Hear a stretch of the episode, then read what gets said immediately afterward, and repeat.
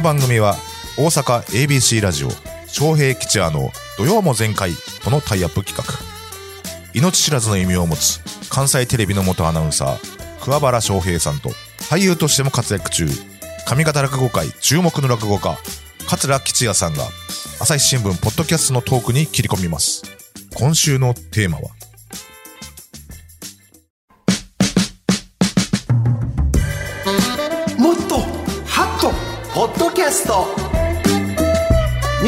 枠を超え毎日配信されている無料の音声番組朝日新聞ポッドキャスト。土曜も前回でもハッとするような朝日新聞ポッドキャスト。話題のエピソードをこの時間に紹介していきます。解説は朝日新聞大阪本社生活文化部の武田真潮さんです。こんにちは。こんにちは。よろしくお願いしまよろすしくお願いいたします。本日取り上げる朝日新聞ポッドキャストテーマは、大河ドラマで今人気のは？源頼朝と北条一族について。ほ？翔平さん見てますか？見たことない。私は見てますけど。いや面白いな。はい。うん。えー、武田さん、この頼朝、改めてどんな人やったんでしょうか？えー、頼朝というのはですね、小学校、中学校、高校、歴史の教科書には必ず出てくる。はい。これ皆さんご存知だと思いますけれども、ええ。鎌倉幕府の初代将軍ということで、あの、説明がされてますよね。そうですね。で、まあ、あの、いろんなまあ学説あると思うんですけれども、一般的にその教科書的に言うと、まあ武士のですね、政権を鎌倉に作った人というような形で紹介されていると思います。で、まあもちろん頼朝もそうなんですけど、頼朝の弟の義経もまた、はい。あの、非常に人気で、人気でね。ええまああの、歌舞伎の演目でも、それ勧進帳とか、義経戦法とか。もうとりあえず牛若丸ですからそうですよね。だからまああれは、ね、お兄さんである頼朝に弟が追われるという、そうちょっと悲劇的な話なので、非常にその日本人の中に、なんでしょうね、江戸時代からそういうふうに、あるいは能の演目にもなってたりしますし、そういう意味ですごくその記憶に残ってる方もいらっしゃるんじゃないかなと思います。そうですね。で、これ、あの、北条氏っていう、これどういった関係があったんですか、えーこれがですね、まあ、あの、ポッドキャストの方でですね、まあ、学院の方が説明されてるんですけども、そもそものところは何なのかっていうのが、割と歴史的になかなか難しいところがあるんですけどもその、後世の蘇我物語とか、そういった物語の中で描かれてるのはですね、まあ、頼朝がですね、まあ、逃げ込んだ先が北条氏だったみたいな、はいはいはい。描かれ方されてるんですね。これちょうどあの、今の鎌倉幕府の13人でも、まあ、そういう描写がされてると思うんですけれども、えもともとその、頼朝というのはですね、まあ先ほど初代将軍と言いましたけど、お父さん義朝というのがですね、平治の乱で敗れて、まあ亡くなってるんですけど、まあ平家の平清盛に敗れてですね、それで頼朝はまあ子供なんですけど、まあ流罪と言いますか、伊豆に流されていて、そこで厳重監視下に置かれていると。で、それ後世の物語の中で言うと、そこにいたまあ有力者の伊藤助親の娘の八重さんという方とですね、年頃になって子供を作ってしまい、一方で助親は、あの、そんな、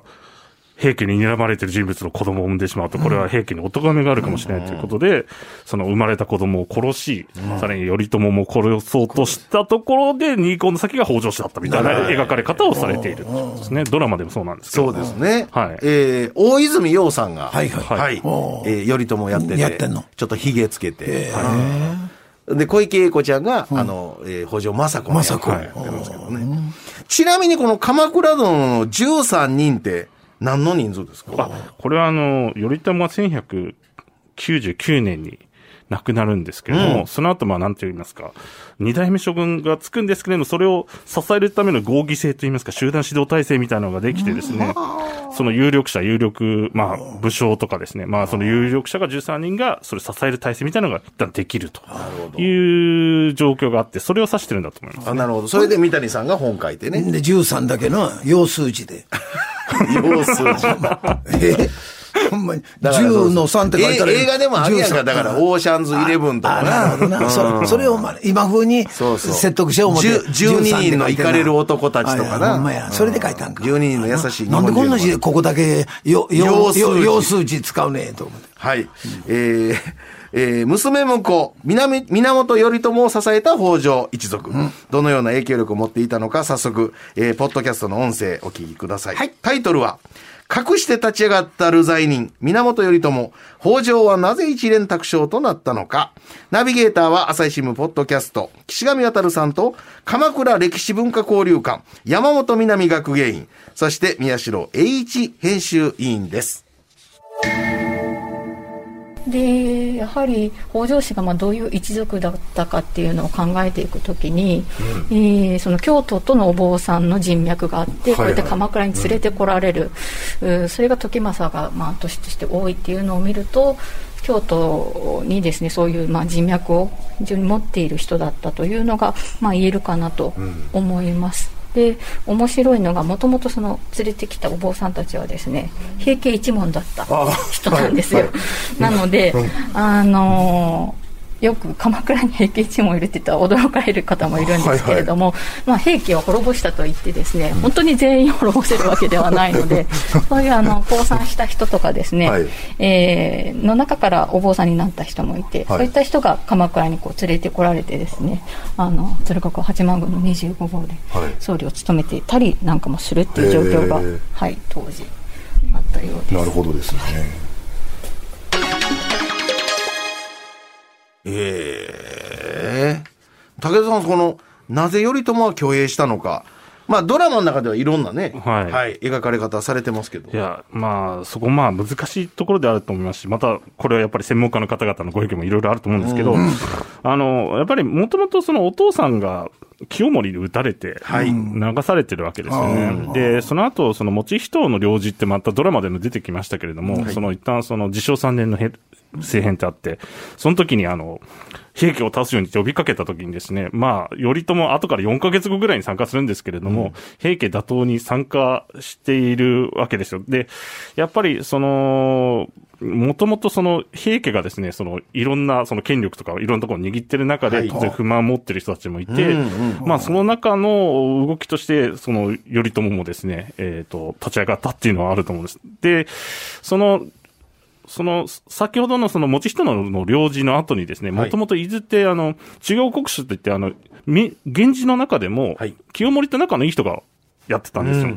で、そこと北条は割とつながりがあったんじゃないかっていうことは、この山本さんもおっしゃってたんですけど、はい。それがまたね、大大平家の人に変わっちゃうんですね。だから、ますます圧迫されるというような状況にあって、その中でやっぱり立ち上がっていくっていうこともあったのかなっていう、ねねはい、あったんじゃないかというようなお話をされてましたね。これ、北条政子さんって、まあ今までもドラマでね、はいはい。いろいろ描かれて強烈な個性や。どういった人物やったんですかね。これ、史実上どうなのかって言うとあれなんですけど、まあ、あの、よくね、あの、天将軍なんて呼ばれたりしてね、はいはいそれであと、まあ、あの、頼朝の恩は山よりも高く、海よりも深いなどと言って、あの、えー確かこれは上級の乱の時ですね、あの、その、呼びかけて、あ。の、御家人集めて戦ったとされるような、話もありますから、そういう意味では非常にカリスマ性もあって、リーダーシップを発揮したという描かれ方をよくされてるのかなと思います。あのえーいわゆる将軍の後見人みたいな感じの描かれ方をされてるのかなと思いますね。女ですごいというな、イメージや。いや、僕は見てて、やっぱり小池栄子さんがすごいなと思って。ああそうんうんうんなんか、ただただ怖いだけとか、あただただの、だから、我が強いじゃなくてうん、可愛らしいところもあるし。ちょっと愛嬌がありますよねそうなんですよ。えー政子は。で、おそらくそうやったんじゃないかなと。そうじゃないとね、みんなこうついてけえへんし、まあ言うたら、え頼朝さんも漏れへんわけでございますし。可愛いだけだとなかなかね。ねうん。せやけど女の子で我々の子供時代の女の子いたら全部子がついてんねん。和子やとか陽子やとか。この政子の政ってあんまりおらんかったで。ああ、なるほど。お前な。誰か一人偉い人ではいたけどな。はい。えー、この他、ポッドキャストではどんなことを語られてますか？えーっとですね、あの、ちょうどこちらのあの、学園員の方、鎌倉歴史文化交流館というところが、はいはい山本さんねはい、山本さん。あの、この1年ぐらい、あの、北条市の展覧会を企画してるらしくほて、その展覧会の展示物がですね、入れ替えていくんですけれども、まあ、えー今日までやってる分についてですね、例えば北条氏の館からこんな瓦が出てきたとか、そういうような話もされておりますし、あるいはその吾妻鏡の中での、えーこれはあの鎌倉時代の後期にできた歴史書なんですけど、その内容を紹介されたりなどしています。で、もちろんあの、今回こちらで紹介しているポッドキャストだけじゃなくてですね、はい。この前に、えっと、本郷和人さんってあの、東大の先生ですけれども、そちらの方に解説していただいたものとか、あれ、宮代、今回の編集員と一緒に鎌倉ブラブラした回とかもありまして、えー、さらにですね、また4月多分下旬ぐらいになるのかもしれませんけれども、まあ、続きもまた、放送するということなので、えー、鎌倉幕府の13人、まあ見てらっしゃる方、まあ、ガイド代わりにちょっと聞いていただけたらと思います。あと今、平家物語もアニメでやってますので、吉兆君はどうですね？いつも見てて。この13人。すごいおもろい。いや、お、面白いというか、あ、なんかこう、今まであんまり描かれてないですよね。そうですねその、この時代のそのド,、ドラマが。せやな。それを三谷さんがいろいろと出してる。え新選組で出てましたけど、今回はなんかオファーーは？ないんですよ。なかったですずっとね、電話見てるんですけど。な何の。頼朝時代には合わんなっちゃう。いや、そんなことないんじゃないですか。はい。ぜひ皆さん、えー朝日新聞ポッドキャスト、隠して立ちがあった流罪に源頼朝チェックしてみてください。聞き方は簡単です。お持ちのスマホパソコンから、朝日新聞ポッドキャスト、源頼朝で検索するだけ。もしくは土曜も前回のツイッターで今日ご紹介したエピソードをリンクしてますので、そちらからお聞きになることもできます。さらに私たちが喋った今日の放送内容を来週金曜日17時、朝日新聞ポッドキャストの中で配信する予定です。はい。こちらもぜひチェックしてみてください。そして次回からこのコーナーは装いも新たに、はい月末の土曜日の月1回、はい。関西初のエピソードをたっぷりご紹介しちゃいますということでございます。はい。えー、朝日新聞大阪本社生活文化部、武田真翔さん、ありがとうございました。どうもありがとうございました。お聞きの皆さんもこのコーナーのご感想を取り上げてほしいテーマなどもお送りください。以上、もっとハット、ポッドキャストでした。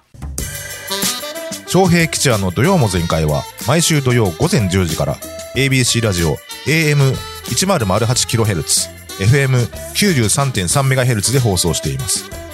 インターネットラジオラジコでも検索してみてください。